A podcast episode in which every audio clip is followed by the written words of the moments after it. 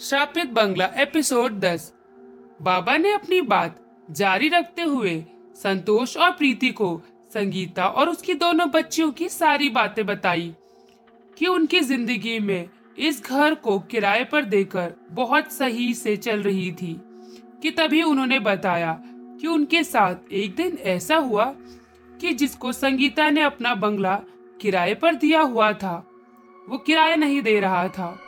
और उसने कुछ कानूनी कार्यवाही करके वो बंगला अपने नाम करवा लिया था।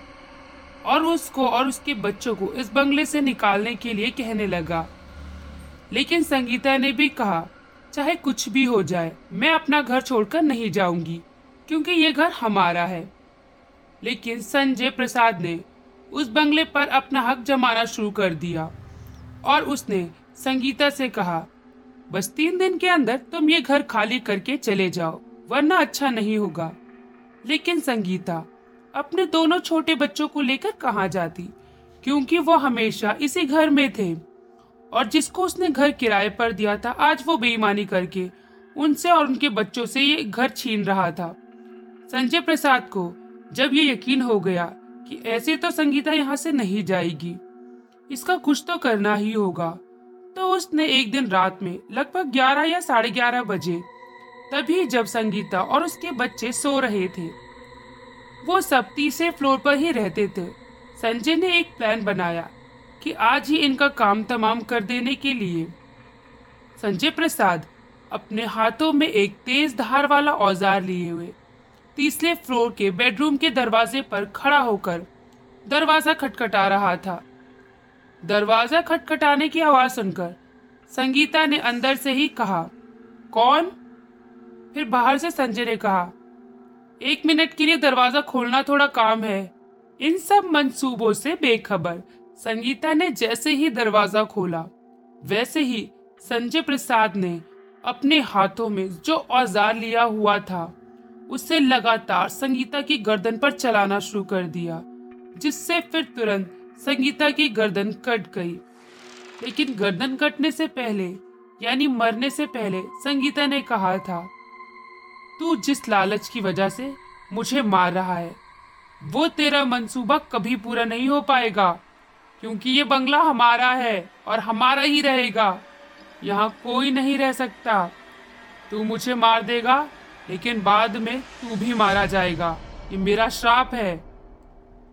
यह आखिरी आवाज़ थी संगीता की, क्योंकि उसके बाद उसकी गर्दन कट चुकी थी और पूरे बेडरूम में खून ही खून हो गया था। उसके बाद उसके चीखने की वजह से उसके दोनों बच्चे भी जाग चुके थे और उन्होंने देख लिया कि उनकी मम्मी की हत्या कर दी है संजय ने। उसके बाद संजय ने रश्मि और प्रिया को भी मार दिया। उसी हथियार से उनकी गर्दन भी धड़ से अलग कर दी। एक साथ तीन लोगों की हत्या करने के बाद उसने उन तीनों की आधी कटी लाश पास के ही साल जंगल में डाल दी। उसके बाद उनकी लाशों को तो जंगली जानवर खा गए और कानूनी रूप से भी संजय ने उस घर को अपना बना लिया था। इसलिए पुलिस ने भी कोई ज़्यादा इन्वेस्टिगेशन नहीं करी। लेकिन यह भी है कि उस घटना के एक हफ़्ते बाद संजय प्रसाद के फिर धीरे धीरे जो भी उसके परिवार के लोग यहाँ रहते थे, बीवी, बच्चे, सबकी मौत हो गई। और उसके बाद ये बंगला बंद ही रहता था। लेकिन संजय प्रसाद के भाई मनोज प्रसाद ने इस बंगले को किराए पर देना शुरू कर दिया। लेकिन जिस भी व्यक्ति को उसने ये बंगला किराए पर दिया, उस व्यक्ति की पाँच से छह दिन के अंदर मौत हो गई। बाबा ये सारी बातें बता ही रहे थे। कि लेकिन ये सब बताते बताते अचानक से उस बाबा की आवाज़ बदल गई और डरावनी और खतरनाक भयानक आवाज़ में बाबा बोलने लगे, और अब तुम सब की बारी है, तुम भी मारे जाओगे, अब तुम भी मरोगे। बाबा ने इतना ही बोला होगा। प्रीति और संतोष ने उस बाबा के चेहरे की तरफ़ देखा तो दोनों के होश उड़ गए और दोनों की रगों में चलता खून फिर जम गया। और बस, प्रीति के मुँह से एक ही चीख निकलकर रह गई। क्योंकि संतोष जिस बाबा को अपने साथ लेकर आया था, देखते ही देखते अब वो बाबा उसी कटे सर वाली औरत में बदल गया। और फिर उसके बाद देखते ही देखते उस ड्राइंग रूम में डरावनी हँसी की आवाज़ गूंजने लगी। फिर हँसते हँसते अब वो बोल रही थी बस, आज तुम लोग मारे जाओगे। अब नहीं बचोगे कोई। तुम यहाँ अपनी मर्ज़ी से आए थे, लेकिन अपनी मर्ज़ी से ज़िंदा नहीं जा सकते, क्योंकि ये बंगला सिर्फ़ मेरा है, सिर्फ़ मेरा। इस बंगले में अगर कोई यहाँ रहने की कोशिश भी करेगा तो बस वो मारा जाएगा। इतना बोलने के बाद उसी कटे सर वाली औरत ने संतोष को हवा में उठा लिया।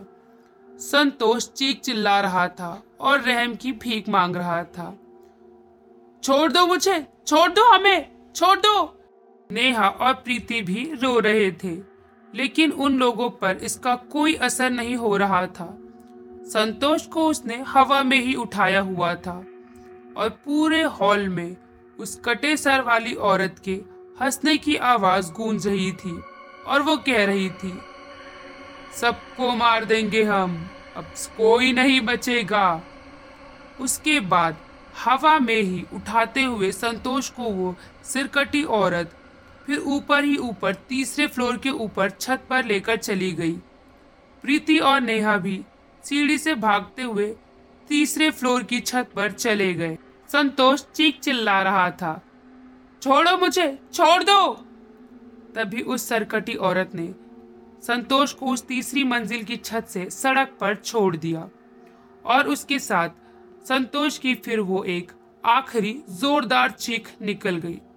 ये देखकर प्रीति और नेहा दोनों ही बहुत ज़ोर ज़ोर से रोने लगे और उसके तुरंत बाद वहाँ प्रीति नेहा को लेकर सीढ़ियों से नीचे की तरफ़ भागने लगी। नीचे सड़क पर जाने के लिए वो सीढ़ियों से लगातार नीचे उतर रही थी। और उसने नेहा को गोद में उठाया हुआ था।